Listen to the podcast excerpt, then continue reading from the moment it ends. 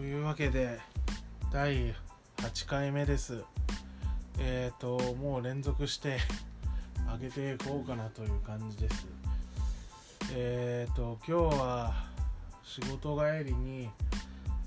前回言ってたあのジョナヒルの監督の、えー、ミッドナインティースを見てきたんですけどもあのー、まあ結論から言うと良かったです。楽しめましたね。あの、話としては本当になんてことない話であの10代の少年がまあスケートボードに出会って、まあ、友達ができてまあ悪いことも覚えてまあ失敗したりしてみたいなだけなんですけど。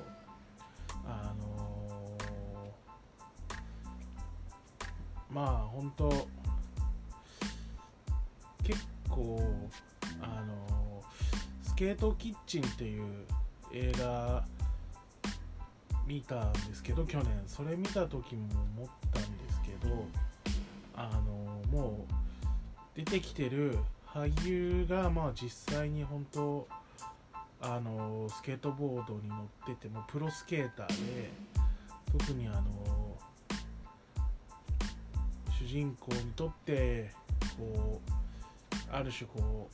うなんかもうメンター的になるようなレイって少年は少年を役をやってる人は本当になんかシュプリームとかアディダスのチームに、えー、所属してるようなプロスケーターの人でもう一人ファックシットっていう毛の役の人もプロスケーターだったりしてだから劇中でのスケートボードは実際に乗ってるんですよね俳優が。でそのスケートキッチンとか見た時も思ったし今回見たのも思ったんですけどまあやっぱ映画ってとしては結構まあほんと何でもない地味な話なんですけどもうそれがもう本当にフィルムにもう焼き付けられてるっていうだけでもう若者がまあ、そのカルチャーを体現して実際にもう体でもう表現してるのがもうフィルムに焼き付いてるっていうだけでもうそれはもう映画になるんだなっていうのはあの思いましたね。そういう良さがありますよね。やっぱあと90年代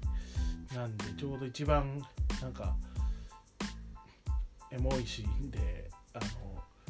の守りシーが流れたりとかあとまあラップまあ僕がラップヒップホップは詳しくないんでそこまで。まあそう90年代当時っぽいものが流れたりとかっていう感じで。うん。まあでも言っちゃえば監督もジョナヒルの半自伝的作品だって言ってますし。まあでも言っちゃえばノスタルジーですよね単に。おじさんが。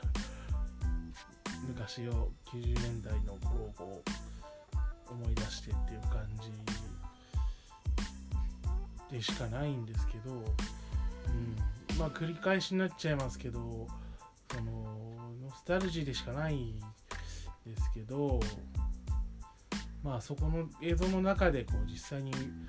動いてる人たちはもう生身の、ね、肉体で若い人の肉体って感じでそのままで体現してるしあのだからそういうなんかうん綺麗さっていうかねある種こういう映像の、うんまあ、ドキュメンタリー的な綺麗さ美しさみたいなのがやっぱありますよね。もう若い人がティーンエイジャーとか、まあ、20代前半ぐらいの人が出てる映画っていうのはねそういう良さがありました。であとまああとトレント・レズナーとなんだっけ出てこないけどななんだっけアッティアかのあの劇伴とかは本当よ相変わらずよくてなんかこうそういう劇伴はがあのちょっとこう映像とはちょっと乖離してるんですけどまあそれが余計にこうちょっとドキュメンタリーっぽいのを抑えてあくまでこうそういううんちょっとなんかちょっと思い出して映像化してるみたいな夢を見てるような感じの映像イメージの映像みたいなのを後押ししてる感じが出ててよかったですね。でちょっとまあパンフレットが合わなかったので何とも言えないけども結構なんか良さそうでした。ねそれだけでも買えばよかったなと思いました。はい。まあとりあえずそんな感じですかね。なんかこれもう5分ぐらい6分ぐらいかな、まあそんな感じですね。なんか23回ぐらい前でもうちょっと内容を精査しようかなと思ってたんです言ってたんですけどなんかまあ自分的にはこう数打っていくタイプのやつに変えようかなっていう。でまあちゃんとできそうな時はちゃんとやるっていう感じでやっていこうかなって思いました。はい今日は以上です。ありがとうございました。